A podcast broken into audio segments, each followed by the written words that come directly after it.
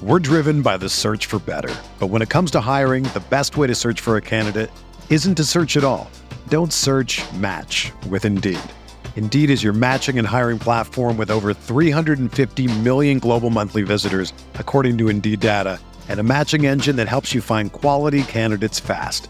Ditch the busy work. Use Indeed for scheduling, screening, and messaging so you can connect with candidates faster. Leveraging over 140 million qualifications and preferences every day, Indeed's matching engine is constantly learning from your preferences, so the more you use Indeed, the better it gets.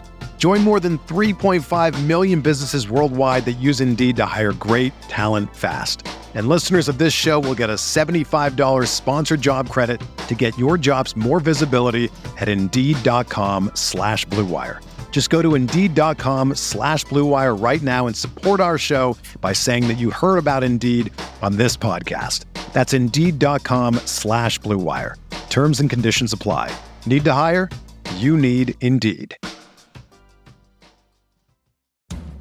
From the Clark Ford studio in Oxford, Mississippi, MBW Digital proudly presents the Oxford Exxon Podcast. I'd say thanks for tuning in, but why am I going to give you a round of applause for something that you're supposed to do, to be frank? And now, here are your hosts, Chase Parham And broadcast school has really paid off. and Neal McCready. I deserve to be on TV. Welcome in Wednesday edition Oxford Exxon podcast. Chase Parham, Neal McCready is in the Clark Ford studio today. We'll talk. Uh, we're getting pretty comfortable with these days. NIL lawsuits, EA Sports, and the Brandr Group going at it in the, uh, or they might go at it in the courts. I don't know. Hit that a little bit. ESPN with a pretty interesting uh, top 25 ranking over the next three years. Kind of would you buy, sell stock in programs? over a uh, a 36 month period. Got some recruiting going on. Busy day in Mississippi yesterday. Football, also a baseball thing of note that I find interesting. So that more coming up on today's show. A show brought to you every single day by the Oxford Exxon.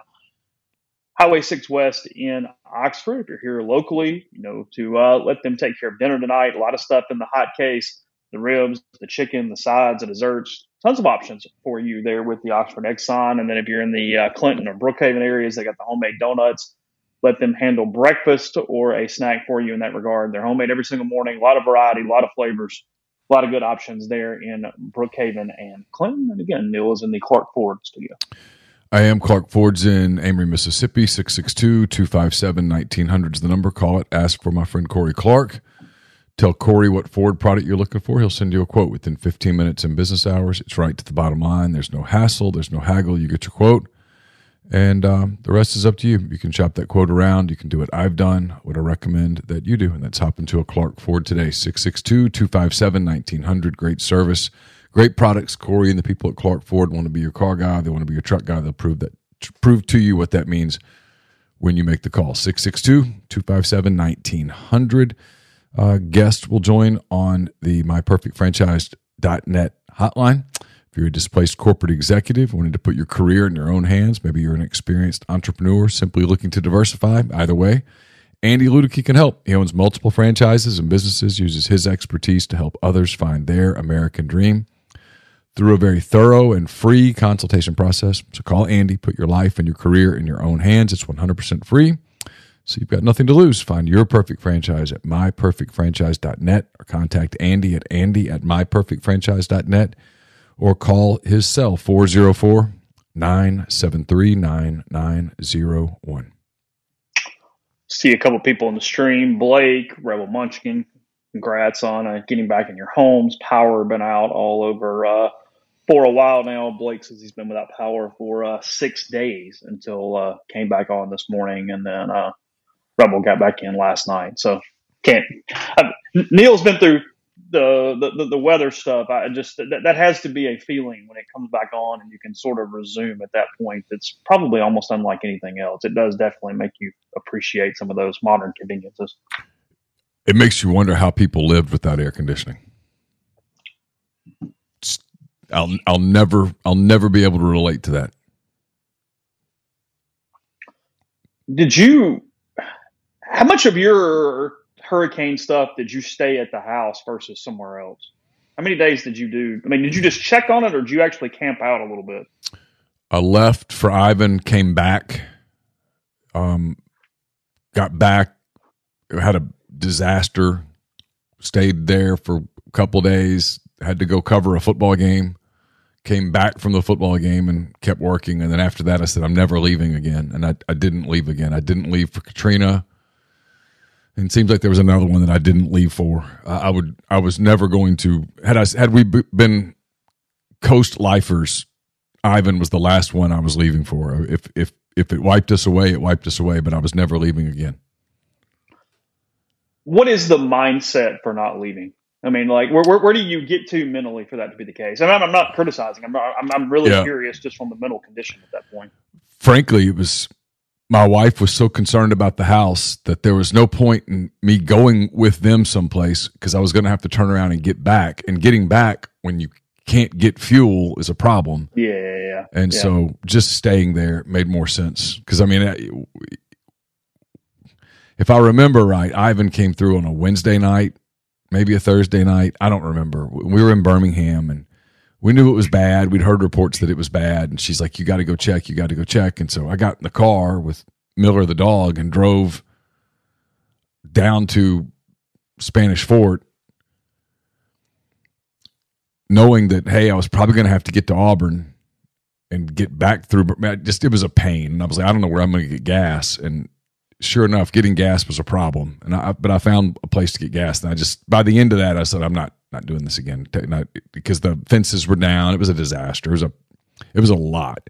And then we didn't get hit that hard with Katrina, but we lost power for a, for a while because the winds were, winds were 100 miles an hour gust. Pine trees literally bent like perpendicular mm-hmm. to the ground. It was one of the craziest things I've ever seen. And you knew, like, I remember thinking, Who, whoever's getting the brunt of this, my God. And I was right. But we didn't have power. And so you didn't know until the power came back on, like the next day. I guess we lost it for a day.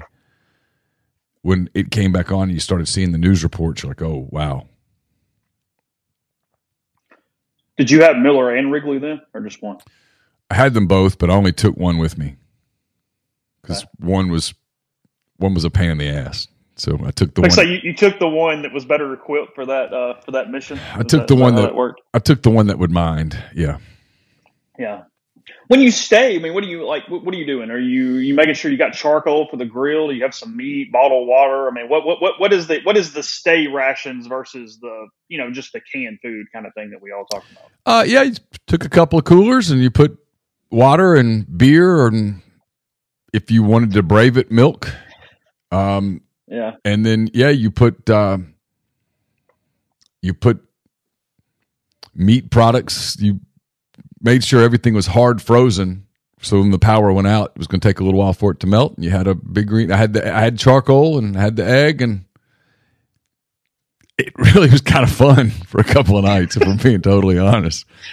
I mean, now look, there's a limit, but yeah, uh, it's it's it's it's it was it wasn't it wasn't so bad for a couple of days. I mean, little little isolated time. It wasn't wasn't the worst thing in the world. But no, it would have sucked. Did you have some neighbors stay too? I mean, you, you, you I mean, is there ever like you, you, look around and like the neighborhood people just grilling out and hung around?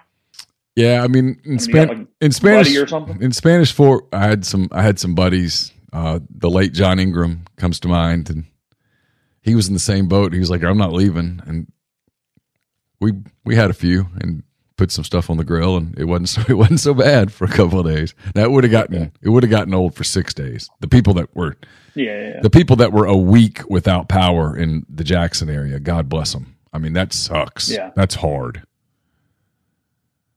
Yeah, I just it, I I really so many ways. Yeah, it's brutal because you get you get past about two days, and it's it was never fun, but you get past two days and suddenly like food is an issue and just feeling decent is an issue.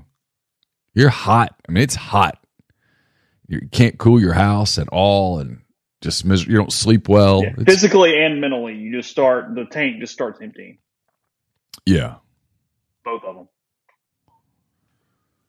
Yeah, bad place to be. So, congrats! Glad uh, you guys got uh, got that back. You're here with us this morning. It's uh, speaking of hot, first day of the summer. Uh, summer solstice today. So the longest uh, day of daylight of the year um, today. So if you want to get out, enjoy that a little bit. Today's uh, today's the most you're going to get. I, I, don't know that I knew until this morning. I, am not smarter than a fifth grader, Neal. I did not know um, that.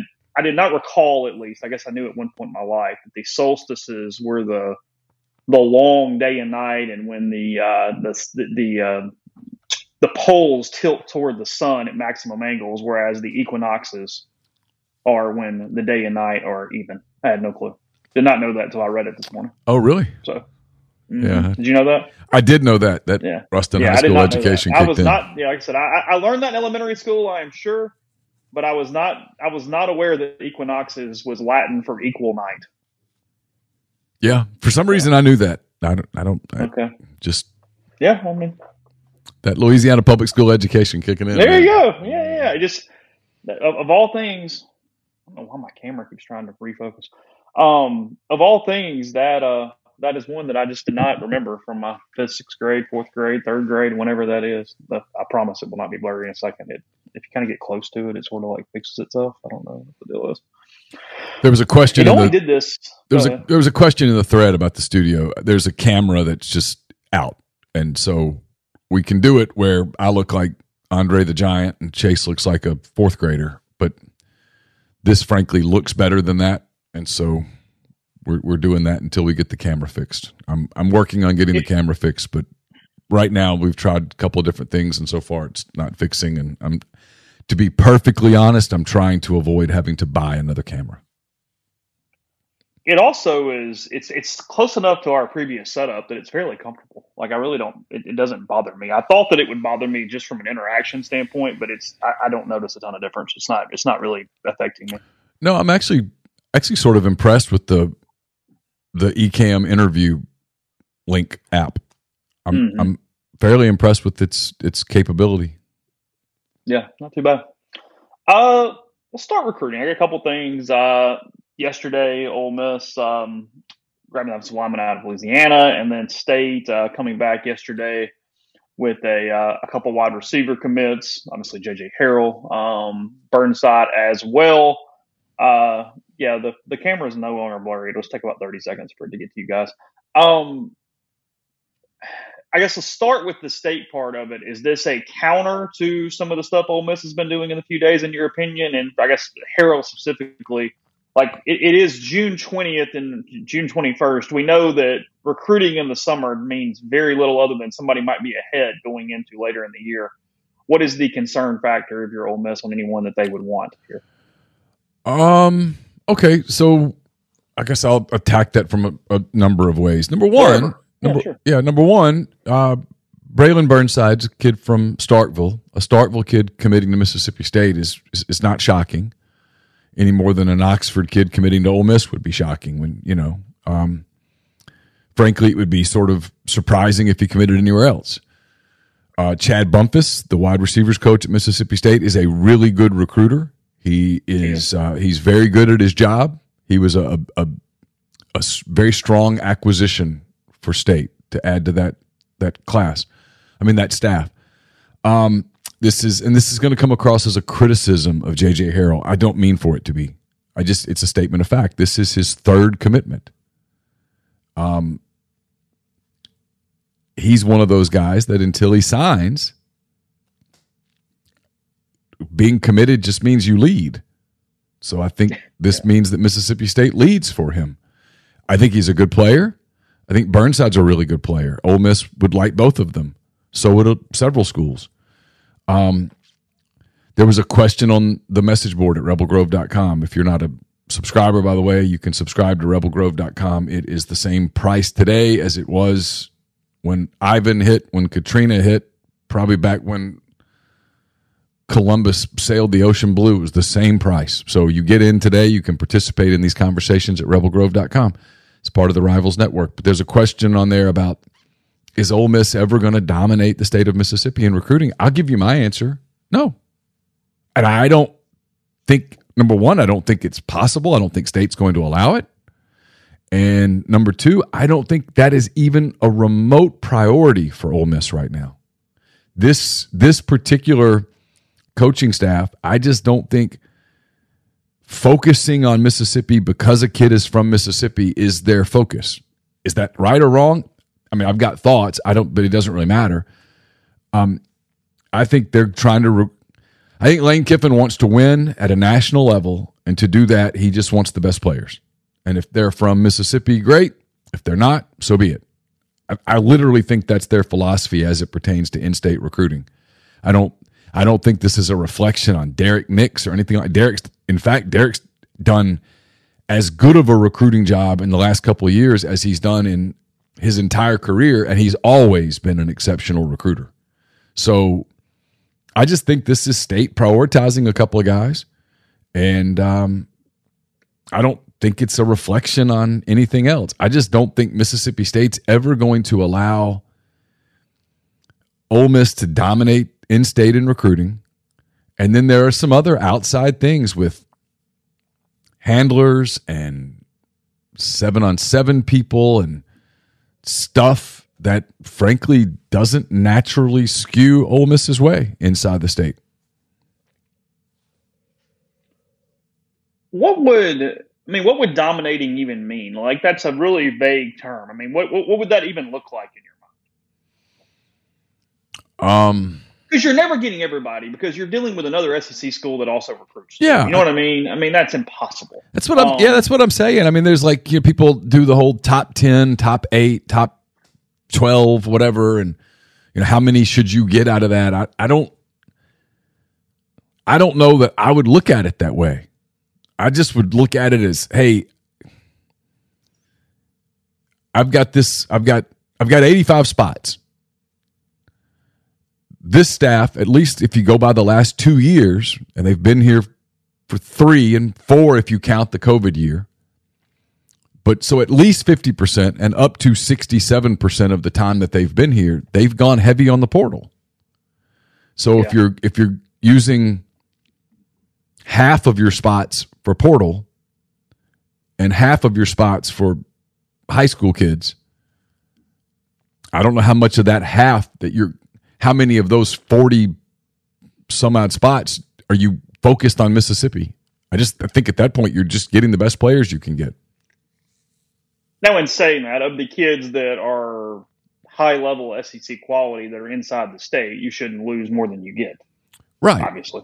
Yeah. Um, I mean, but look, there are some things that are somewhat out of your control. You can't you can't control who Mississippi State prioritizes. And I don't I'm not trying to dance around it, but it's just not worth getting into it. They're they've got some issues. They've had those issues. Hugh Freeze had those issues. And tried aggressively to get around them, to accommodate them, and really didn't. Um, and they they exist today. And I don't know all the dynamics of it. You might better than I do, but there are just some things that are that work against them on some guys. And then I guess I'll leave it at that. I, I, you know, and then they're they've had some success, like the the the Oliver uh, offensive lineman John Wayne Oliver. By the way, if you're named John Wayne something, you're probably probably to be probably to be a badass. But um, you know, I mean, he's a kid that that Auburn wanted very much. TCU wanted him very much. He's he's you know highly thought of as a recruit. Ole Miss did a really good job recruiting him. They brought him in. They got Bryson Sanders a year earlier. They're, they're, recruiting those kinds of kids for, for offensive linemen out of uh, out of that Nashville area, which is just four hours from here, a little less than four hours.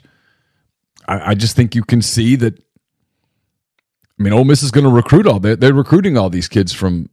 You mentioned Jamonte Waller yesterday. Ole Miss is recruiting him. They've recruited him as hard as they can. Um, they had one of the top Mississippi kids on in the state on campus yesterday again. Um, but everybody else recruits them too. You know, you and you can only sign a certain number of guys, and that number is smaller today than it was three or four years ago because of the portal.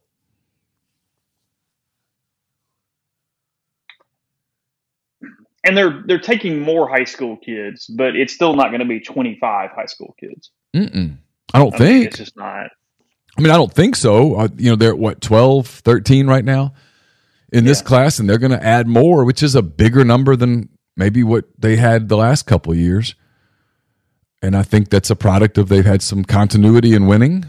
Um, the staff has been together a little bit longer. They've now had some time to some post COVID time to establish roots and and um, that kind of thing in the state. So and around the state, just throughout the South. And then you know they they they want to recruit nationally. Whether they can or can't, we'll see. But they want to. I mean, I, he I think he being Lane Kiffin looks at this and just says, "Hey, I, I want the best players I can get." Period. Yeah, he has a pool of wide receivers. He doesn't have Mississippi wide receivers and Texas wide receivers and California wide receivers and on and on and on. It's just wide receivers. Yeah, you know, and and Ole Miss has had a pretty good run of of success with wide receivers, dating back multiple coaching staffs.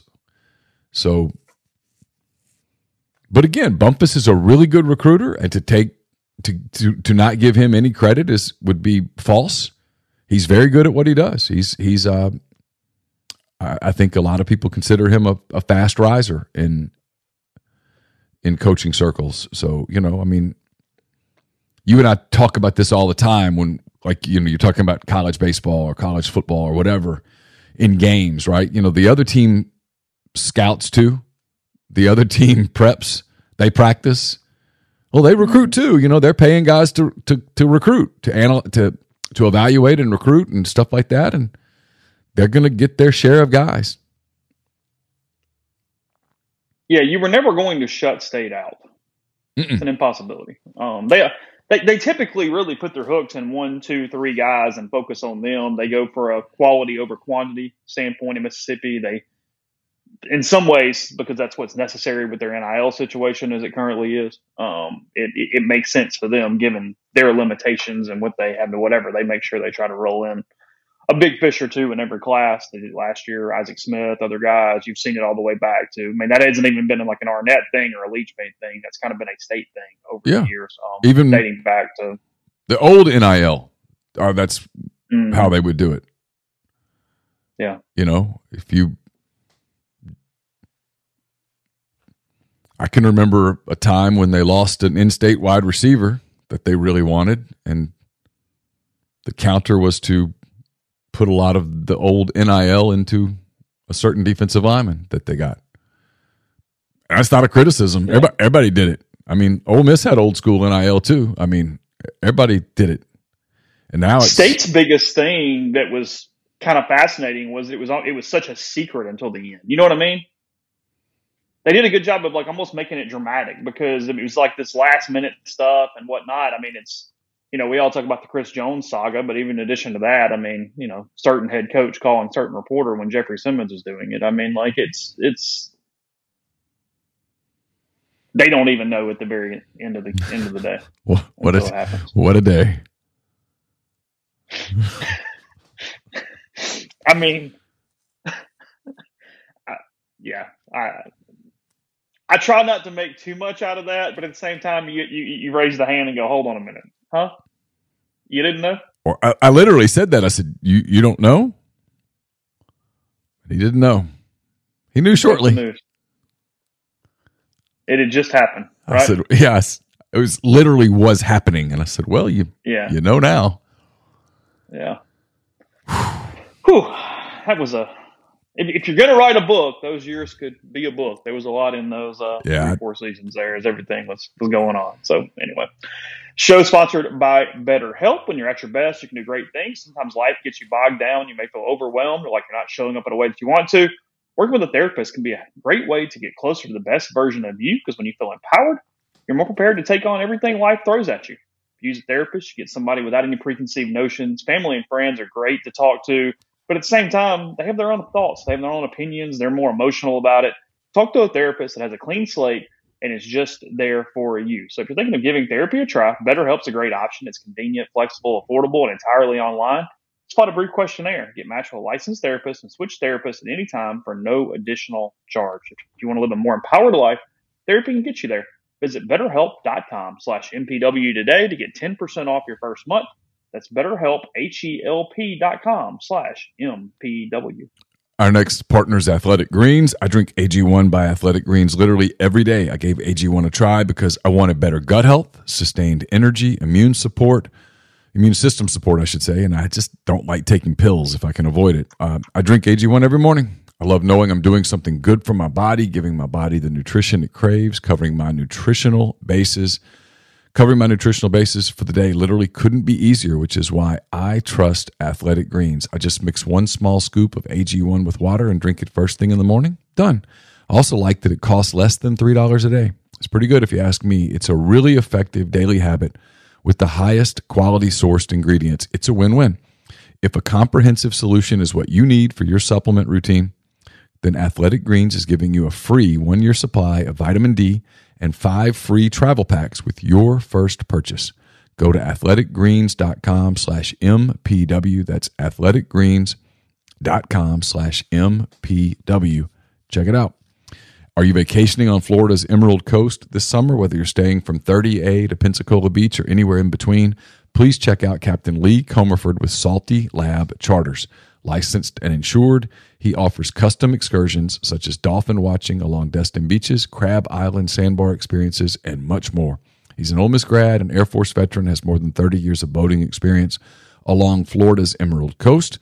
All trips are private to your group, so maximum of six per group. So check him out on Instagram or book today at saltylabcharters.com. Use the code Rebel Grove 20 to save 20% uh, off of your excursion. This is uh, codes due is is good, I should say, through the end of June. You can apply the code to any charter booked in 2023. Again, that's saltylabcharters.com. We're also brought to you by Lake Hill Motors in Corinth, Mississippi. Check out their zero turn Bobcat mowers. They have a complete line of mowers ranging from the entry level residential ZT2000 with a cutting speed of 7 miles per hour to the top of the line commercial ZT7000 with a mowing speed of 13 miles per hour. All Bobcat mowers come with the trademarked Tough Deck cutting system that's constructed with heavy gauge fabricated steel for durability and improved vacuum lift, providing a reliable, perfectly manicured finish every time. The uh, Bobcat line is priced below MSRP, comes with a three year warranty, and uh, currently Bobcat's offering 0% financing for 60 months or up to $2,000 cash uh, discounts for cash purchases on or financing at regular rates. So get $100 off if you mention that you heard about it on the podcast. Contact Michael McCullough at 662-871-6918 or visit him in person, 2003 Highway 72 East Annex in Corinth. Podcast is brought to you by G&M Pharmacy, 662-236-2222. They deliver locally in the Oxford area and they offer medicine for your prescriptions the same day each month and take care of you. They'll help you transfer your medications. You make one phone call and they take care of the rest. So whether it be in Holly Springs with Tyson Drugs or G&M here in Oxford, let a community pharmacy take care of all your pharmaceutical needs. Again, that is 662-236-2222. Um, I had a couple people on Twitter asking for uh, comments. I'll, I'll, be honest, this, this is going to show my age and hopefully some level of my maturity level. Um, and I did I did post it on the board, but the Stephen F. Austin bowling story that's going around um, with the ridiculous quotes, uh, I was sad to learn they had kids. That was my main takeaway from that story. Is I, I mean, if you're the reporter, you absolutely run the quotes. He did his job correct. You're amazed the guy gave the quotes. Um, that made a laughing stock of the entire situation. But when I looked on the website and saw they had children, I went, God, that's that's on the internet forever, guys. What are we doing? Like I just, I don't know. It kind of, I, I, I, I know it's an easy, low hanging fruit to laugh about, but I kind of had like a really sick feeling in my stomach, if I'm honest. Same, one hundred percent. I mean, one hundred percent. I, I know why everybody's laughing at it. I get it. No one can believe that he said those things out loud. It's fair, but still. The headline writer should get a raise. I give him credit. Um, it was very creative. It was very creative. But yeah, uh, that that's going to be on Google for a long time, and yeah. My two things that I tried to check was that, and then two whether they were related to Mark Lemke. the former uh, Oh. Braves infielder. Um, it does not appear so, but it's a really random name, so that's what I was just curious. I didn't know if there was a connection. I knew a girl in graduate school whose last name was Limke, and I always asked her if she was related to Mark Lemke, and she didn't think she was. So apparently, that name's a little more common than we think. But you would think Really? that's a super, like, yeah. Mean, the Um, first yeah, time, the first uh, time I heard her name, I was like, "Are you related to the Braves second baseman?" Because she was from Georgia, and she was like, "What?" And I said, "You know, Mark Lemke." And she's like, "I have no idea who you're talking about." And I was like, "Oh, I figured y'all were like related or something." She's like, "No." That was the end of that. Um, Mark Lemke was uh, born in Utica, New York. So Yeah, I guess it was this kind of person appears to be from Wisconsin. kind of dumb on my part to assume that because he played in Georgia that he was from Georgia. I was just trying to make conversation, you know. Well, I mean, you know, the Braves take. God, my camera's blurry again. I don't know. It'll fix itself. Um, the uh, the Braves, if anything, they take a lot of homegrown talent, so you never know. It, it, it'll, it'll it, it, Yeah. it, could be correct, but he was uh, he was committed to Purdue before he uh, chose not to attend and be a Boilermaker. It worked out. He played in the I think he made the right decision. he played in the bigs for a good while for a guy his size. He was a little dude. Yeah, Lemke and Blauser for years. Yeah. Then the Cubs signed Blauser. That went well.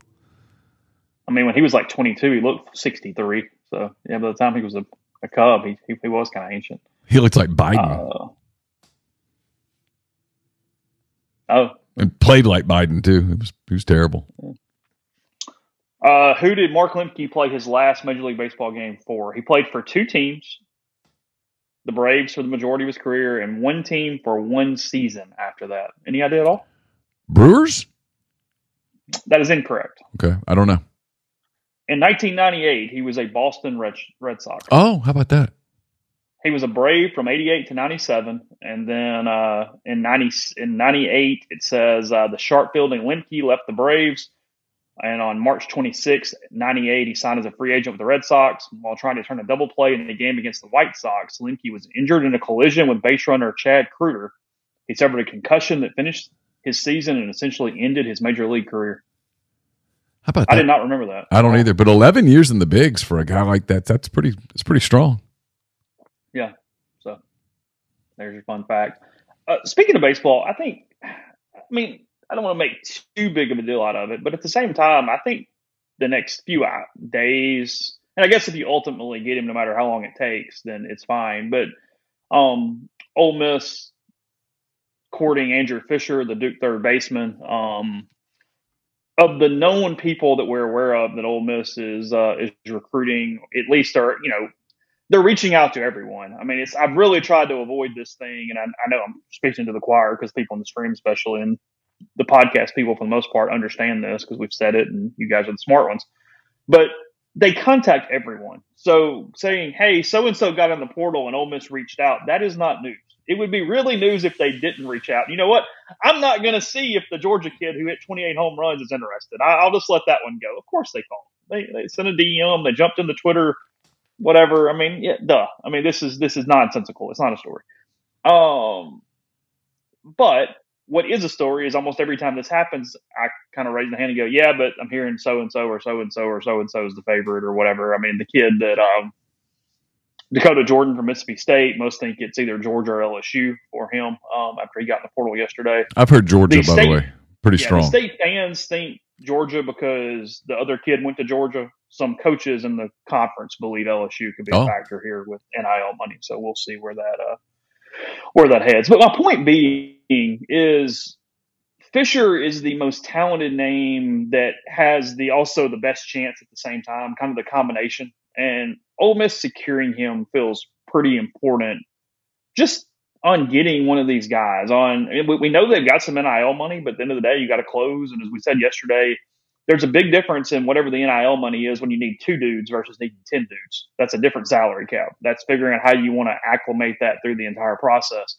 So I think Fischer is a is a big deal for Ole Miss. They really need to secure him to kind of show that they are playing in the same pool as some of these other teams here in the uh, in the next couple weeks. A lot of SEC teams on him. Um, just getting a visit. Um, Ole Miss, one of the first teams on him. They've done a nice job, but you got to finish it now. You got to get him on a assignment dotted line. You got to get him enrolled and see where that goes. Um, people have asked, what does that mean for Ethan Leger? Does that mean he's for sure going pro? No, not at all. Leger is a middle infielder by trade. He could move over and play second base um, if he had to um, with with Peyton gone. So no, Fischer would probably play third for sure.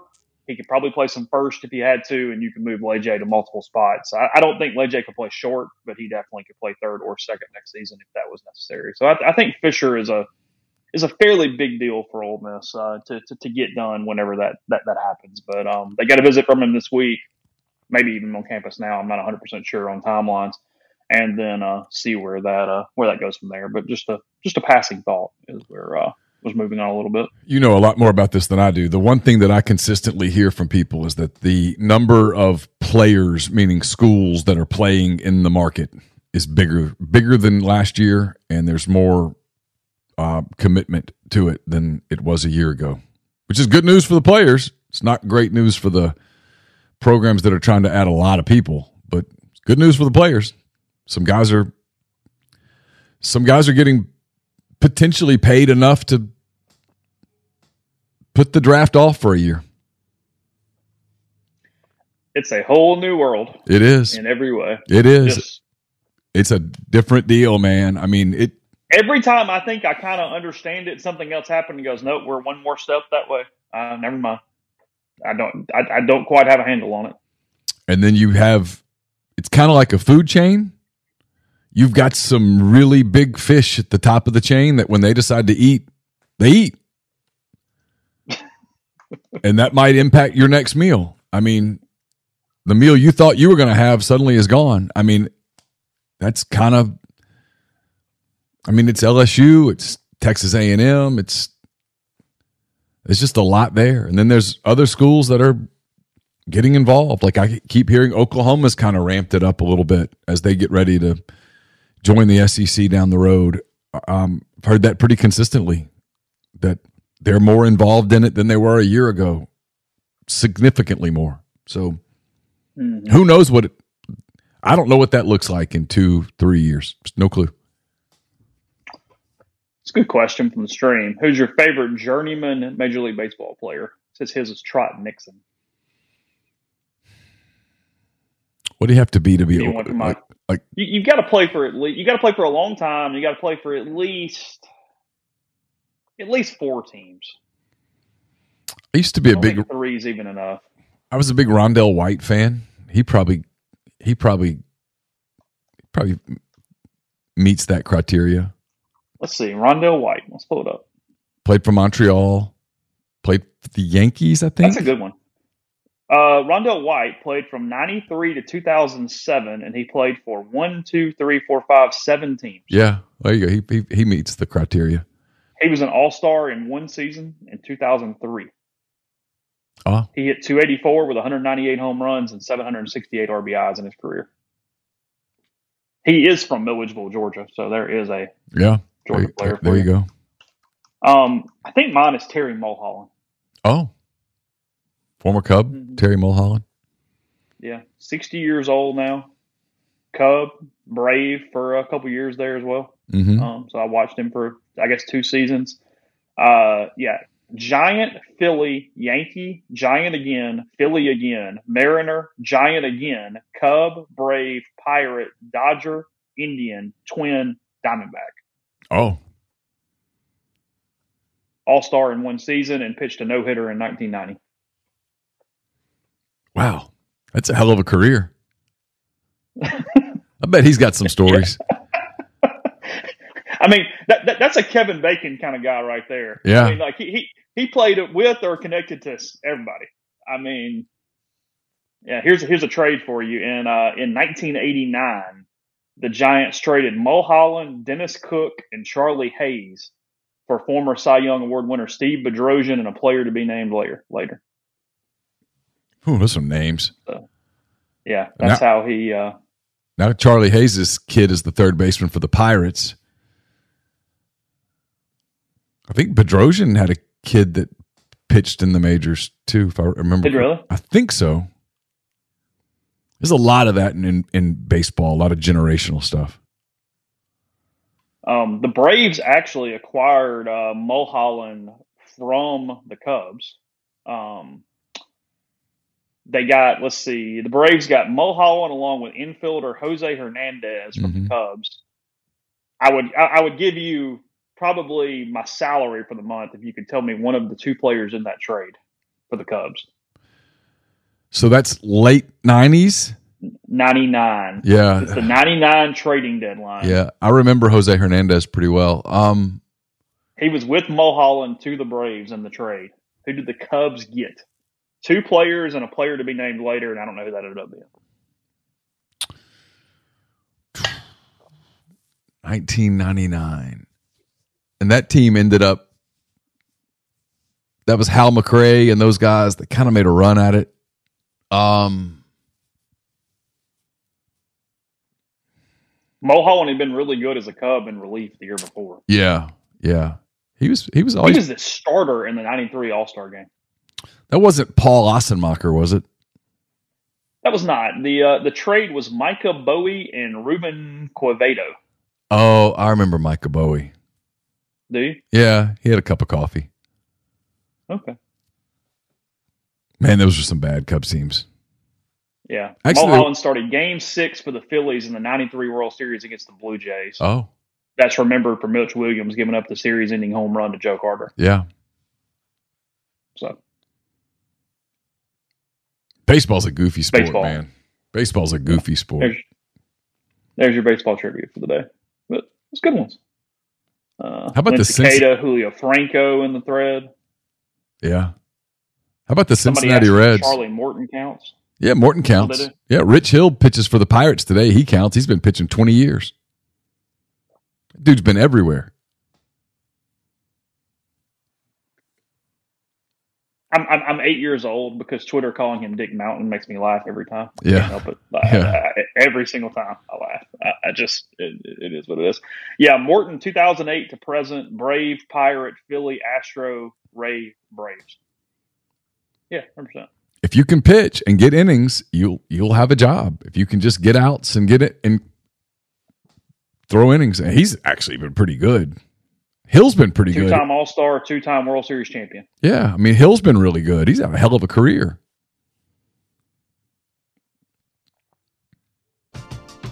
We're driven by the search for better. But when it comes to hiring, the best way to search for a candidate isn't to search at all. Don't search match with Indeed. Indeed is your matching and hiring platform with over 350 million global monthly visitors, according to Indeed data, and a matching engine that helps you find quality candidates fast. Ditch the busy work. Use Indeed for scheduling, screening, and messaging so you can connect with candidates faster. Leveraging over 140 million qualifications and preferences every day, Indeed's matching engine is constantly learning from your preferences, so the more you use Indeed, the better it gets. Join more than 3.5 million businesses worldwide that use Indeed to hire great talent fast. And listeners of this show will get a $75 sponsored job credit to get your jobs more visibility at Indeed.com slash Blue Wire. Just go to Indeed.com slash Blue Wire right now and support our show by saying that you heard about Indeed on this podcast. That's Indeed.com slash Blue Wire. Terms and conditions apply. Need to hire? You need Indeed. Another day is here, and you're ready for it. What to wear? Check. Breakfast, lunch, and dinner? Check. Planning for what's next and how to save for it? That's where Bank of America can help. For your financial to-dos, Bank of America has experts ready to help get you closer to your goals. Get started at one of our local financial centers or 24-7 in our mobile banking app. Find a location near you at bankofamerica.com slash talk to us. What would you like the power to do? Mobile banking requires downloading the app and is only available for select devices. Message and data rates may apply. Bank of America and a member FDIC. Yeah. So. Okay, that's fine. Uh, get into this EA thing in a in a minute. I, I think in a lot of ways it's a nothing burger, but I think people are wondering about it, so I'll run through a little bit of that. If we do that, I will tell you about Prime Shrimp, PrimeShrimp.com. Seven different flavors available for you.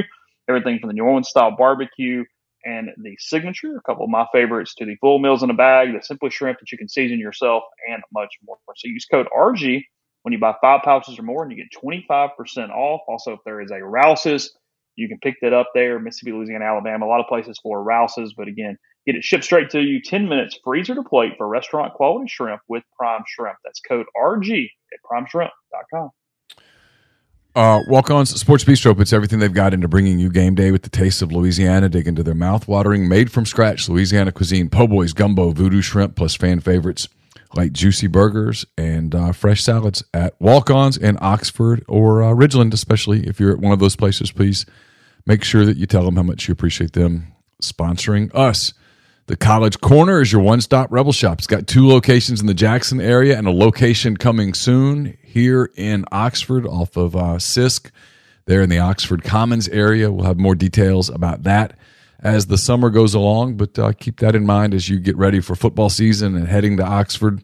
It's a new place to go get uh, gear at um, the College Corner. There's also locations, as I mentioned, in uh, Jackson, one in Flowood, one in Ridgeland. You can also go to collegecornerstore.com and find them on Facebook and Instagram.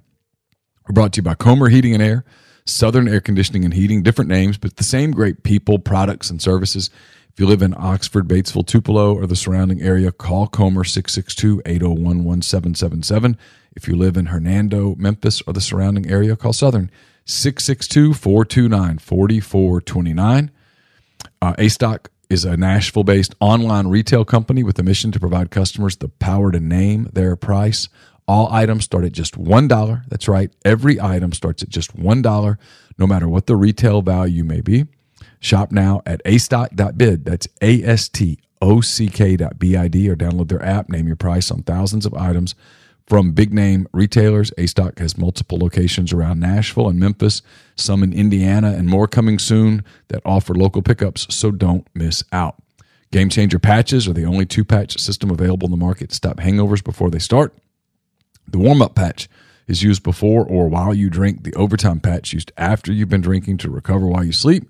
The all natural ingredients will keep you in the game and ready for your next play. Go to gamechangerpatch.com. Promo code Rebel Grove 20 at checkout for 20% off your purchase. We're also brought to you by Dead Sock Seats, the best socks you'll ever put on your feet. 25% off at Dead Soxy if you go uh, to deadsoxy.com, enter the promo code Rebel Grove. Again, that's promo code Rebel Grove at deadsoxy.com. And we're brought to you by Pinnacle, Pinnacle based in Jackson, Mississippi. They've got clients in more than 20 states, advisors in multiple states. They provide detailed, specialized investment management, financial planning, retirement planning for individuals and businesses, and much, much more. At Pinnacle, investing is treated like a commodity. Decisions are made using objective information and research, not emotions. To learn more, go to mypinwealth.com. That's M Y P I N N wealth.com. Kenny Lofton is another good one as we close that topic. Um, stole 325 bases from 92 to 96, averaging 65 a season. Um, that's something not in today's game at all. Uh, came up in 91 and he played at least 10 games for the Astros, Indians, Braves, White Sox, Giants, Pirates, Cubs, Yankees, Phillies, Dodgers, and Rangers. Yeah, he was part of that 2003 Cubs team. That was he was really good. I mean, that guy was he was the hall of really good player. From 2000, so he spent nine of 10 seasons in Cleveland. That's how we all know him. But then from 02 to 09, he played for nine different teams, never spending more than one season with any of them. Yeah, and he was good every year for nine straight years. He was good too. I, I, don't I don't know what that was about. Whether he was just I don't know whether he was a bad clubhouse guy or whether he just had a skill set that you just moved him. I, I, don't know, but he he was he was legit. Mm-hmm. He and Aramis Ramirez came at the trade deadline in 2003, and the Cubs went from being a 500 team to a World Series contender like that. God, that was a hell of a trade. Cubs never make a trade like that. That was brilliant. it's the antithesis of giving Maddux away. Yeah, I mean, I remember sitting. I was sitting on the bed, and there was like this thing on the ticker about the Cubs made a trade, and I kept thinking, we got Lofton and Ramirez. Who'd we give up? I, I kept thinking we probably gave up everybody. And it was like a couple of minor league pitchers or something. I was like, this is unbelievable. I, I, I thought it was a prank. You expected them to give the entire starting rotation up for those two guys. Because like, I mean, I, I knew Ramirez was a great player. I mean, I I watched I, he was playing in Pittsburgh, and so you saw the Pirates all the time, and I was I can't believe we got that guy and Lofton. To having not really watched the Cubs, Ramirez is like one of my favorite dudes. Like for some reason, I kind of gravitated toward watching him when he was a Cub. That was, that, that was kind of one of the dudes that I would I would follow a little bit for whatever reason. Oh, I don't know why. Yeah. I always liked him in fantasy back when I did that. He was a beast. I mean, a, a, another guy that was the Hall of Very Good. Then he was pretty good for the Brewers for a while. After he after he moved on, dude was he was a stud. So this EA Sports thing, uh, EA Sports, obviously the college football video game that has not been around since 2013, mostly or not mostly because of the uh, the O'Bannon lawsuit, the UCLA basketball player that started everything and has led to NIL as we know it right now. On Tuesday, the uh, Brandr Group, which is a group that does licensing contracts with schools regarding NILs, Ole Miss uses them. I know they've been involved in multiple of, of Ole Miss's deals as well. They got a lot of schools coming here. Um, they are suing uh, EA Sports over the company's attempt to acquire player NIL rights while they say circumventing the Brandr Group's group rights rights with those schools. So what's kind of going on here is they're trying to bring back EA Sports. Um, it's supposed to come back for, again the first time since 2013. It was initially supposed to come out in 2023. Now they're saying 2024. They have had to pay players. They are figuring out what to pay players just on a very Cliff Notes version of this. Um, I think I saw somewhere that um, they had maybe paid thousands over the over the years of like I think the average was like sixteen hundred dollars or something like that. Um, yeah, a settlement paid an average of sixteen hundred to thousands of players after expenses and legal fees, and the game disappeared. When they bring it back, uh, it says in May, EA Sports announced a deal with one team partners for group licensing, a licensing move often used for team wide individual NIL usage, such as jerseys. Players can just opt in to be in the game. One team has worked with EA Sports on group licensing for games like Madden and things like that. And then uh, there was reports saying that players would like likely earn around five hundred dollars each. Um, so a five million dollar pool with no royalties to be in the game. Um, what is essentially happening happening here is Brandr Brandr is saying that they could have worked out a better deal, and that by going around them, even though the players have the ability to opt in, it does some different things to potentially push these players into using the one team partners or whomever instead of Brandr and puts their their company at a uh, at a disadvantage in that, if you will. Um, that's sort of the basis of what they're arguing here. Um, Brandr Group says its athletes get 70% of the cut for video games. That's obviously not what has happened in this case um, because that's a number that's not attainable here at, at, at this. Um, the lawsuit alleging that EA told the Brandr Group in May 2022 that EA would 100% make agreements through the group for its partner schools, but in May 2023 that didn't happen. And since EA Sports again partnered exclusively with one team, um, how do Brandr schools opt into the game? Now, again, that is that is an, inaccurate thing that is in the allegations because they absolutely can uh, opt in. I asked people about it this morning. They said that Brandr schools simply the same way everybody else is can opt into uh, to this game. Um, what has come out of this is at no point, even in the allegations, which usually in these plaintiff allegations, you get stuff that is on the fringe of being true. You're throwing everything out there you could possibly throw out there, and then you let a judge or somebody else bring it back. I mean, you're you're you're claiming everything, and even in that, they haven't asked for the game to be stalled. They haven't asked for the players to not be included in the game. I mean, there's there's really nothing on some wow, this is changing the way that this game is being operated inside this suit as of um, as of the day as it is. So I, I, think it's a big nothing burger. I think it's actually more just about business. Um, I think it is Brandr saying, "Hey, we feel like you did some things that were not toward. We're putting the suit in, but it's more on the very macro level, not the micro level of, of, of trying to stop the game from happening at this point. Um, so that's sort of my interpretation. That is the interpretation of the couple people that I have talked to about this in the last 12, 18 hours or whatever since uh, since it came out. Because the argument in a nutshell is if and this is from Chris Vannini from The Athletic, says if EA can work around our group licensing contracts to make group NIL deals, then group licensing contracts don't really mean anything at all. Because the point is, if you're contractually supposed to go through them and you go around them, then why do we even exist? Because anybody can just do this at the same time. They're they're protecting their company more than trying to stop a game. It's not necessarily about oh, makes sense. Um, does, does that make sense? Yeah, that makes sense. Yeah, they're they're just saying, hey, we got a matter here, and if we don't, then this is this whole operation is is nothing because nobody's actually using us for for group NIL deals. They don't want this to set a precedent. Correct. They're not really worried about this in this specifically in in a vacuum, but they're looking at it from a big picture standpoint. Yeah. Um, reading from the Athletic here, the game appears to remain on schedule for the summer of 2024. The game doesn't need real players, but it's something everyone wants. It doesn't do anyone any good to not have that. The Brandr Group has not asked EA to stop making the game, and sports business lawyer Mit Winter told The Athletic that an injunction to stop it would be unlikely to succeed, that this is largely a sports business and licensing, not game release from an issue standpoint. Besides, the process of uploading player likeness is not as time intensive as creating the actual gameplay, and the game can download roster updates at needed at any point. So that's not a problem. It's not the players getting inside the game is not a timeliness issue that is causing any problems to the game being released.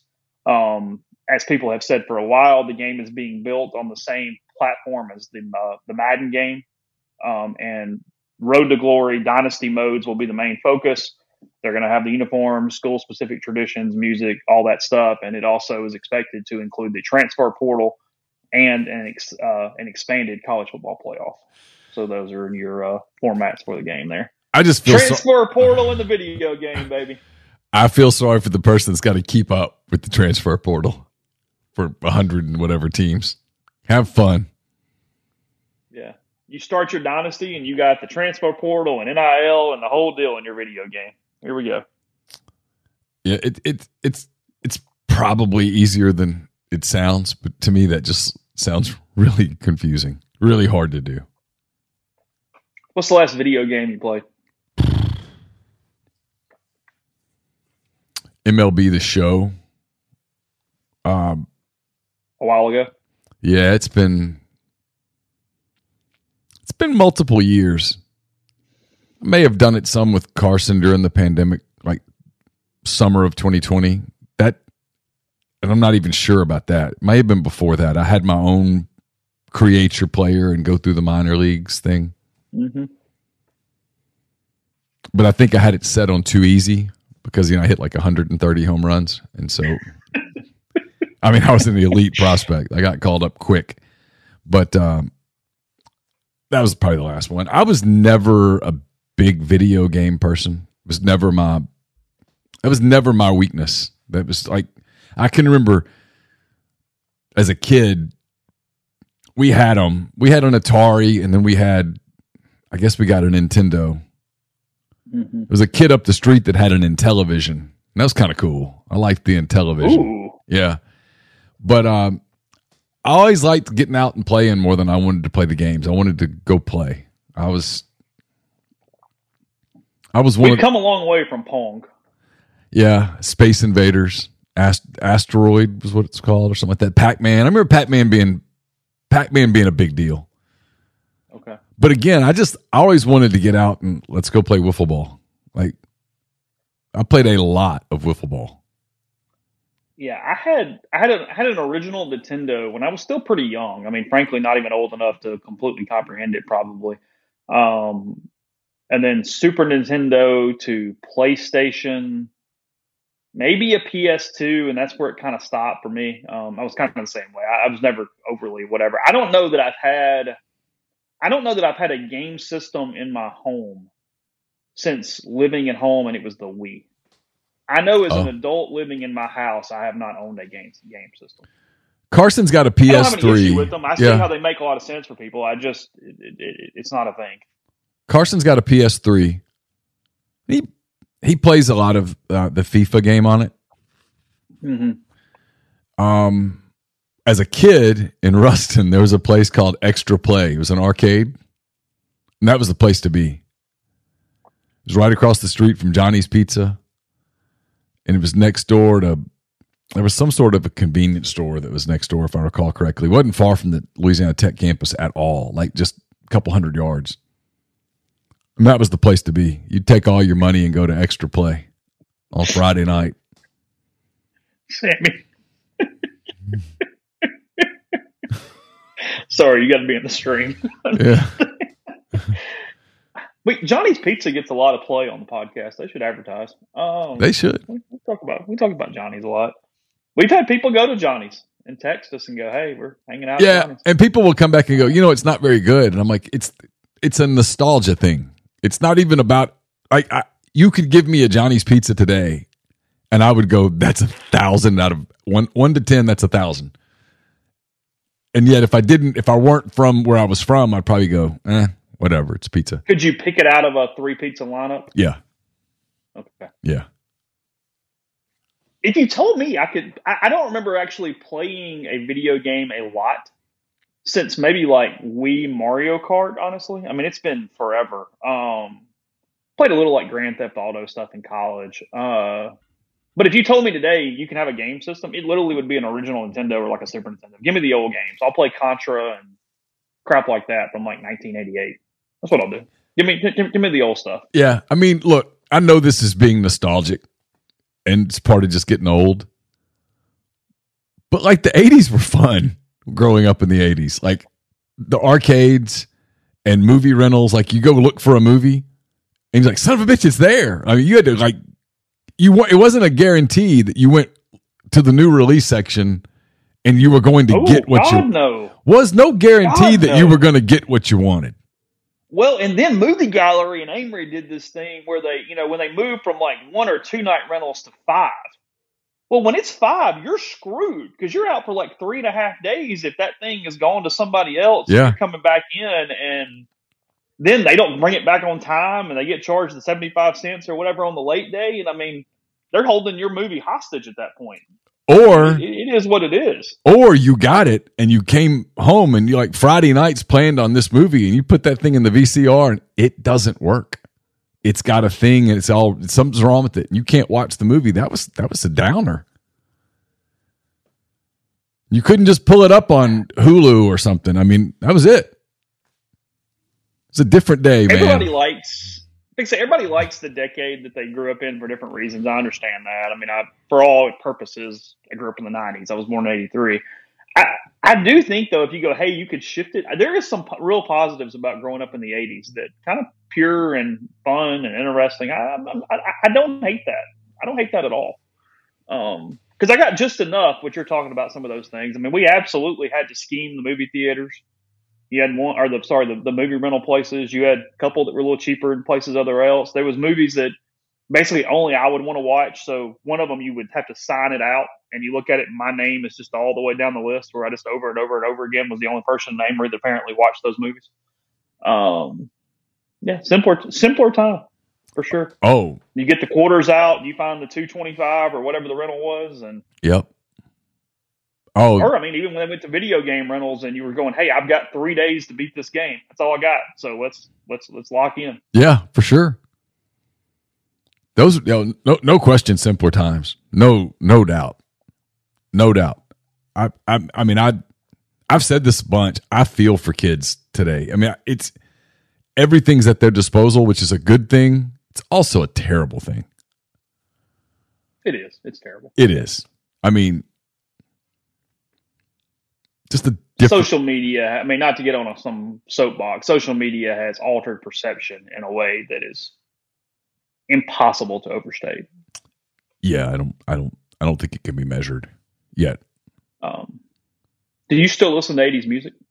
Sometimes, Okay, it's on my presets. yeah. I mean, And I mean, I did not grow up in the '80s in any way that I would be the music from then. Yeah. Ginger says Pizza Hut on Friday night. Yep. Yep. I mean, The I, buffets were big back then. yeah. Pizza Go, I mean, go, going to Pizza Hut was a treat, man. I mean, that was like that meant mom and dad were in a great mood. We were going to Pizza Hut. I mean, going to the movie on a Friday night, you had to get there an hour early to be guaranteed that you'd get in. hmm You stood in line and, and for for an hour to go see whatever. Well, I mean, you know, we had to go to Tupelo for anything that had a lot of like attraction because Amory only had the twin cinema. Okay, we got we had two theaters. Um, That's all Ruston screens. had was two screens.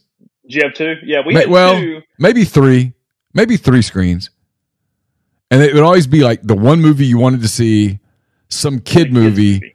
and then some Yeah. obscure movie that you're like nobody's nobody's in there. What what what are you doing? But I didn't understand the movie business at the It's time. It's why when I was in junior high, I saw Titanic somewhere around 38 times because you're in Amory and it's the weekend, and what do you got to do? Because you know Titanic stayed for like six months, so yeah, it had one of the screens. it was a Um, banger. It was a moneymaker. Yeah, you would do that, and then you know occasionally you'd go, "Hey, they're going to let me in the rated R movie, but I can I can get in the other movie, and we'll just sneak over into the other uh, the other screen at some point when when you can do that. So you'll catch the James Bond flick or something like that that you couldn't just get in being thirteen or twelve or whatever. Oh yeah, So, yeah. When you wanted to slip Yeah, slip to- into the rated R movie.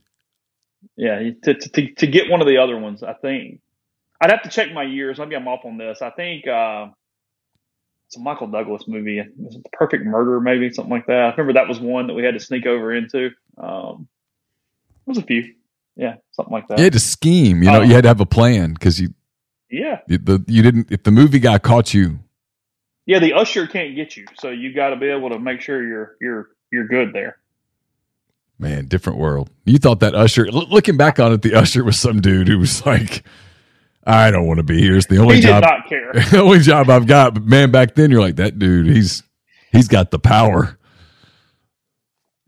that is what it was. Michael Douglas, A Perfect Murder, because that came out in '98, so I was in eighth or ninth grade at the time. Okay. Yeah. Something like that. Wall Street Baron Stephen Taylor discovers that his pretty young wife, Emily, Gwyneth Paltrow, is cheating on him. But what concerns him more than her infidelity is the hope of profiting from her untimely death. Emily has millions, and Steve's own financial empire is collapsing before his eyes. He hires her lover to murder her. Oh, sounds pretty good. Yeah. Yeah. So there's that. Uh, I don't know the last time I played pinball. I mean, it has been years. Um, I, I couldn't. I could not tell you. We had a this this show's off the rails, and I'm sorry. Um, it's fine. when I was in the sixth grade, I won't name names. I won't name names. I have like two memories from the sixth grade. One is there was one day that we saw the space shuttle being flown back across the country. It had to land in California and they were flying it back to Florida and it was going right over Ruston and we went, got to go out and watch it. That was one memory. And the other was there was an assistant principal who also taught math, whatever math we did in the sixth grade. No, seventh grade. I don't know. One of those grades. And he always put his hands in his pockets, his front pockets, Okay. and mm-hmm. moved his hands around. And there was a girl who sat behind me who would always get me in trouble because she would make pinball sounds and she could do them really subtly, very lightly, where nobody could hear it unless you were like within a four foot radius. Well, I was within the four foot radius, and I'd, I'd howl laughing because I knew what she was doing, pocket pinball, and it was, it was hilarious. That's one of my memories. When you, when you say pinball, I think of that teacher and that girl. I don't remember. Uh, there might have been some spaceship thing. I mean, spaceship, space shuttle thing. I don't recall that. I mean, obviously the OJ verdict. We sat in class and watched that. There was a few TV things over the years that we would have stopped to to follow. I do remember OJ was one of them though, because I would have been eleven. Oh yeah, you're a lot younger than me. I was. Yeah, I I remember everything about that. you were like 23, 24. yeah, yeah. Yeah, because I turned forty in December. So anyway, yeah, I don't know. We we can wax poetic about Channel One news and all that stuff later. Um, spring's in full swing. Summer right around the corner. Heavenly Sunshine Property Services would like to take the opportunity to remind you about the importance of taking care of your outdoor living spaces. Regular maintenance is a key to preserving the beauty and integrity of your home. or business. And one of the most effective ways to maintain is through power washing. Some of the key benefits include increased curb appeal, damage prevention, creating a healthier environment, and also saves you time and money. They've been serving the Mid South and Oxford for four decades. Their full service commercial and residential property maintenance includes power washing, soft wash, roof cleaning, facade cleaning, and window cleaning. Don't wait until it's too late. Contact Heavenly Sunshine today get ready for a brighter, cleaner outdoor living space. Visit the website heavenlysunshine.com or call 662-342-1203 to book your free estimate. Use code MPW10 for a 10% discount. We're also brought to you by John Edwards of Regency Travel Incorporated in Memphis. If you're planning a summer trip, still got plenty of time left in the summer. You're planning a holiday trip, whatever the case may be, get in touch with John. Give him some parameters, give him a budget. He's going to help you come up with options that you're not going to find on your own. You don't uh, have to live in or near Memphis to take advantage of the services. You just need a phone or a uh, email. 901 494 3387 or jedwards at regencytravel.net. Uh, great place for a uh, company dinner or a festive party event is Opa on the square in Oxford. It's Oxford's newest Greek restaurant. Fabulous food, great craft libations as well. Opa can accommodate up to 200 guests for catering or booking information. Contact Jeannie 601 421 7147. Brought to you by Service Specialist Staffing and Recruiting Agency, connecting great job opportunities to candidates since 1967. You're on the job hunt, whether you're seeking an entry level position or you're a seasoned professional, they have opportunities across the board. They also um, can help your company find quality, hard to find talent. Service specialist. Um, it's always free for the uh, the person looking for a job, and for a company, unless you hire a candidate. Until you hire a candidate that they send, it's free for you as well. So give Will, Sydney, or Kelsey a call, 662 832 5138 or check out their new and improved website, servicespecialistltd.com. Get the beautiful and healthy smile you deserve at Corinth Dental. Dr. Bubba McQueen, Dr. Jenny Beth Hendrick are devoted to restoring and enhancing the natural beauty of your smile using conservative, state of the art procedures that will result in a beautiful, long lasting smile from routine checkups to advanced treatment, including uh, implants and Invisalign. Corinth Dental is here to help you achieve your smile goals. Schedule your appointment today. Take the first step toward a better version of yourself. It's corinthdental.com. Are you a displaced? Uh, I've already done that one. Southern Traditions Farm is a 68 acre, 32 stall upscale equestrian training and boarding facility in Canton, Mississippi. Two sand rings, a grass ring, miles of wooded trails, so much offered at Southern Traditions, including horseback ridings from uh, beginner lessons to advanced ridings uh, to be able to compete at nationally recognized competitions. It's also a great venue for uh, events and conventions and the like. So get in touch with them on Facebook or Instagram at Southern Traditions Farm. Podcast is brought to you by Northeast Spark, N E S P A R C, service people across rural communities. Two packages the Ignite, the 100 Mbps, or the Blaze the one gig that powers the Clark Ford studio, your hometown team bringing you world class broadband. That's nesparc.com, 662 238 3159. Phone service, parental controls, network security, or a wireless mesh extender for those who need the extra help. So to get the best internet in Lafayette County, also parts of Union and Pontotoc counties. If you previously did not have internet, that's 662 238 3159. I saw a couple people in the stream mentioning uh, the. Um, the Titan submersible that is still lost at uh, at sea.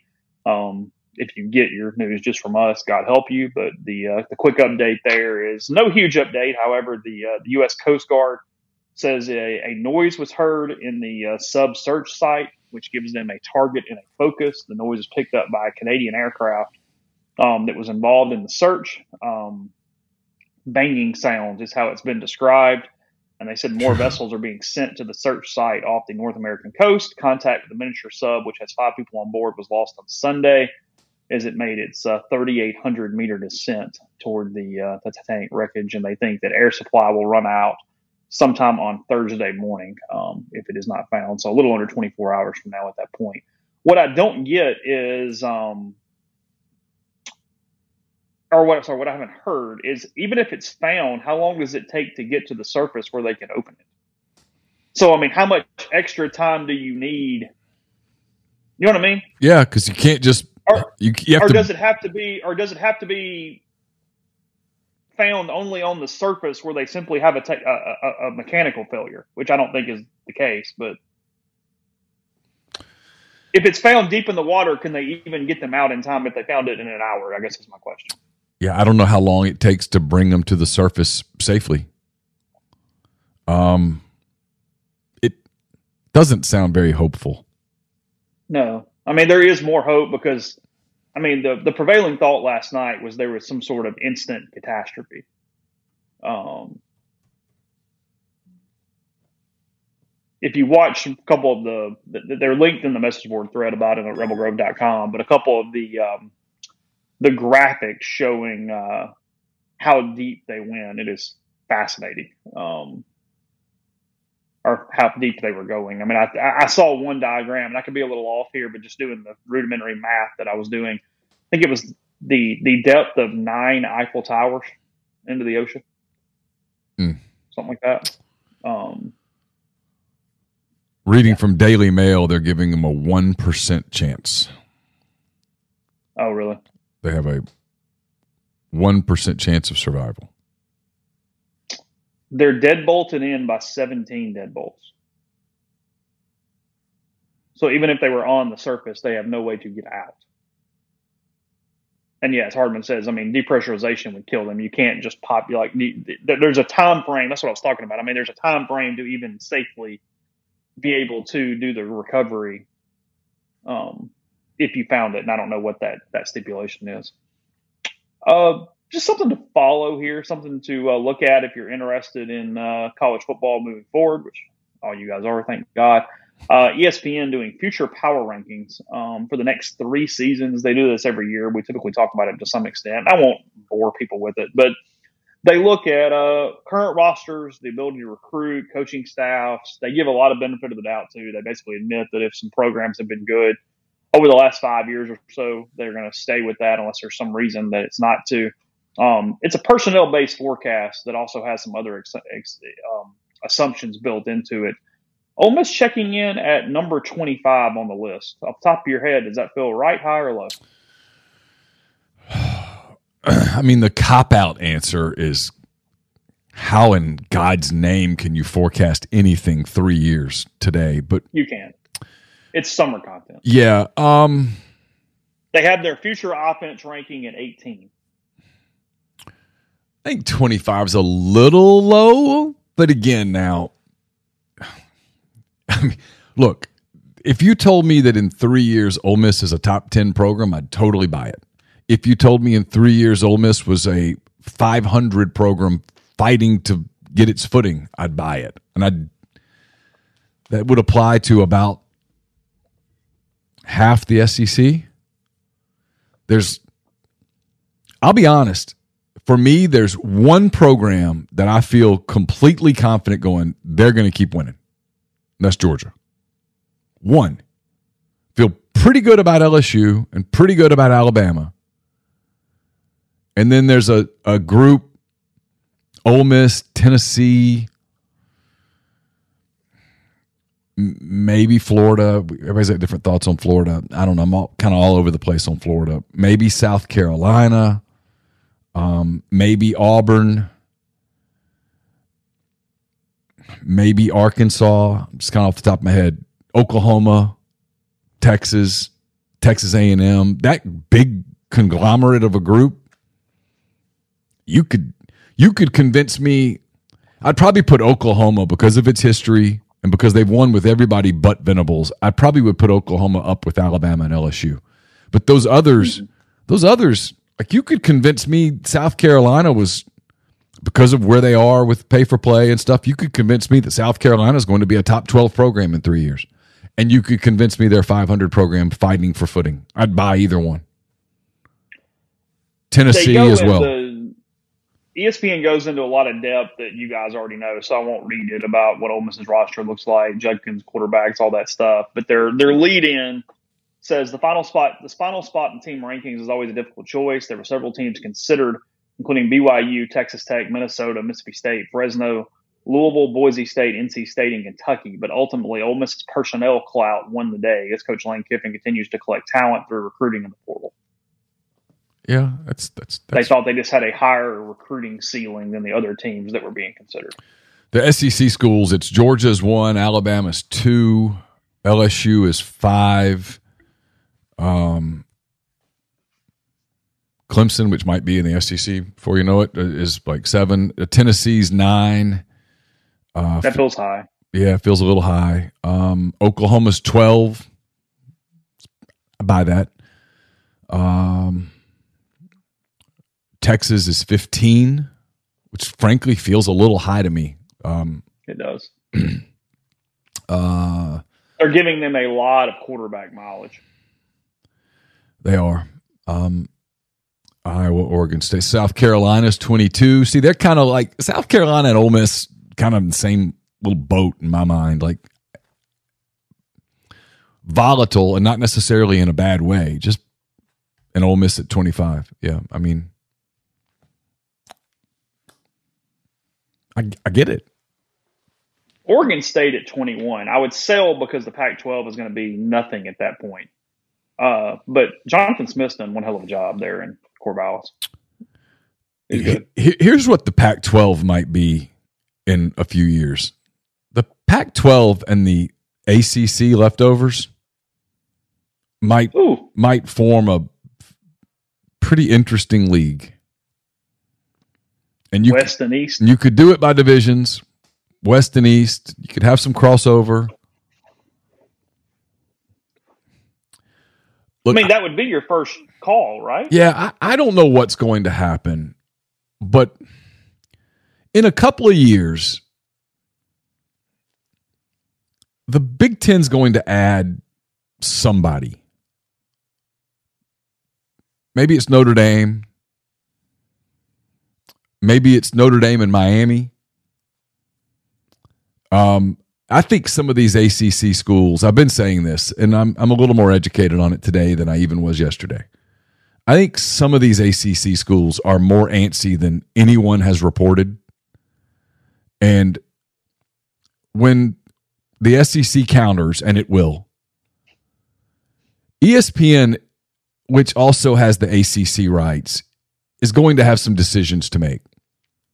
Is North Carolina, Florida State, Clemson, Virginia, are those programs more valuable to ESPN as members of the SEC or members of the ACC? hmm I don't know what ESPN's answer is. I've talked to a couple of educated people who think the answer is very clearly SEC. At which point, ESPN's going to start making some of this happen. And this, hey, fight to hold it together is going to turn into, okay, what do we do next? And that might be the answer. Because I think you're going to see the Big 12 take a couple of Pac 10 schools fairly soon. And when I say fairly soon, I mean three years. Yeah. There's a bit of a pin in it right now. There's there's a sense in the Big Two, and that's what it is. It's the Power Two, SEC, Big Ten. Hey, let's let's let 2024 play out. See what it looks like. See what it feels like, and then we'll go from there. But that's not far away. I mean, we're about to start the 2023 season, which I've been saying is kind of going to kind of be a season of nostalgia. Hey, we got this. Hey, this was fun. We did this for a long time. Wow, we made a lot of money. But 2024 is going to be completely different. Oklahoma, Texas, SC, UCLA, a 12 team playoff. I just think it's you're going to see everybody look at it and go, okay, let's see what this looks like. And then we'll go from there. And then I think the go from there is a pretty aggressive go. Unless it's a disaster, and it probably won't be.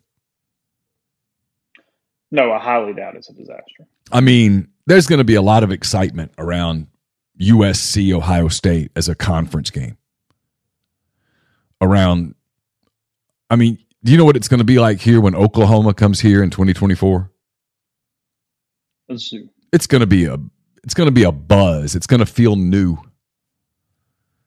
I think Alabama, Texas goes to Tuscaloosa, I think, or something like that. I, I don't remember exactly who goes where, but those are big games. People are going to get geeked up about that stuff. And Uh, I think Texas and Oklahoma actually get home games with Alabama and Georgia in 24. yeah, so Yeah. yeah. I mean, whatever the case may be, it, it, around the league, like when Texas goes to Vanderbilt, you mean Texas people are going to go to Nashville? hmm I just I just think it's and you're gonna get that in the Big Ten too, and then the 12 team playoff, which I think is going to be a very compelling conversation over the course of a year. And I, I, I my guess is that the SEC and the Big Ten will dominate the 12 team playoff, and Yeah. and and at that point, teams are going to look around and go, "This doesn't work." And and what I'm hearing is that there are five schools specifically in the ACC that are behind the scenes very vocally saying this does not work. This won't work. Tomorrow we're going to do some NBA draft stuff. Uh, we'll talk to Jeffrey. I'm just kind of curious. Whatever the the uh, let's see the what do they call the overtime elite are? They have to be good, right? Because they have like three of the top nine projected picks.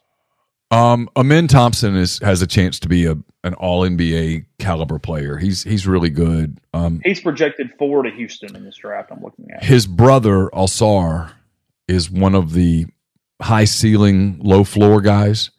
Got kind of a Six to the Magic. got kind of a funky shot. He's one of two or three guys in the draft. Anthony Black from Arkansas, Bilal Coulibaly from France, that if they develop a shot, they're off the charts good players. But not everybody develops a shot. And if they don't develop a shot, I don't know that they can play. Um, 19. Uh, sorry, Anthony Black, number eight to the Wizards. that's the consensus is that he goes there. Here's what's interesting about the draft. We'll talk about this more tomorrow, but Damian Lillard has quote, I have nothing but love for Portland, but it's clear we're headed in two different directions. So uh, the the Trailblazers now staring a rebuild in the face. They have the third pick. There's a lot of Scoot Henderson talk with them. There's a lot of talk about what um, Charlotte might do it too. A lot of teams trying to trade up. There's there's two or three teams, Utah, Oklahoma City, that have the assets to trade up if they choose to. Um,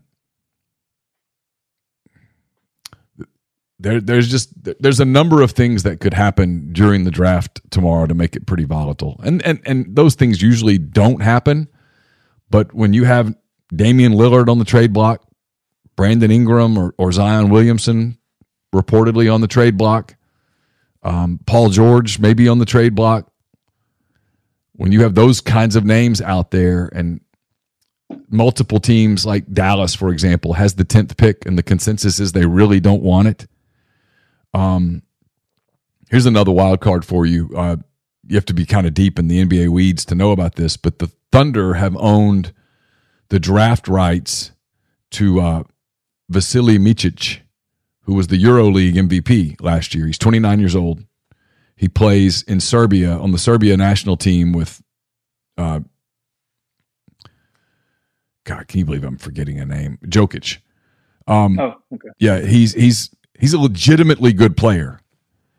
There's talk about him going to Dallas with the future pick, the Thunder getting Dallas's 10th pick, and then the Thunder taking the 10th and the 12th pick, packaging that with maybe another future pick and trading up to 7 to 8, getting a play. There's just a lot of stuff at play. Utah has a ton of assets.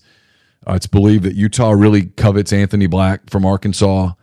Um, a couple of Coulibaly, um, Kobe Bufkin from Michigan's a fast riser. He's went from being projected at like twenty something to now being projected as a top ten pick. It's it's got a chance to be a pretty interesting night because there's a lot of teams going in, in different directions and and you've got some older teams that don't really have assets that are that don't really have picks that are trying to get into the draft to get a first round player because a first round player is a cheap contract to flesh out your roster. Sure. Uh, so we'll that tomorrow. Uh, Brandon Miller currently uh, projected number two to Charlotte in this. I'm looking at in front of me from uh, John Hollinger. So uh, there's uh, there's there's that. again, hit uh, plenty of those things, several different things, uh, actually content wise that I will talk about in the middle of that. I find it interesting. I've been being really a big NBA guy. So, all right. Uh, hope thank you guys for uh, sticking with us. By the way, Sammy, that was pretty funny calling the uh, Pac-12 ACC thing the Continental Conference. That was good. They should take you up on that. Wouldn't, Um, wouldn't be the worst name. That's not the worst name. No. I kind of like that. So, uh, anyway, Rebel Grove. In the meantime, comment, subscribe, all those things. Come in and uh, hang out with us. Again, as Neal said, same price. In the meantime, we'll be back with you today or tomorrow. Sorry. Stay safe. Take care. We'll talk to you then.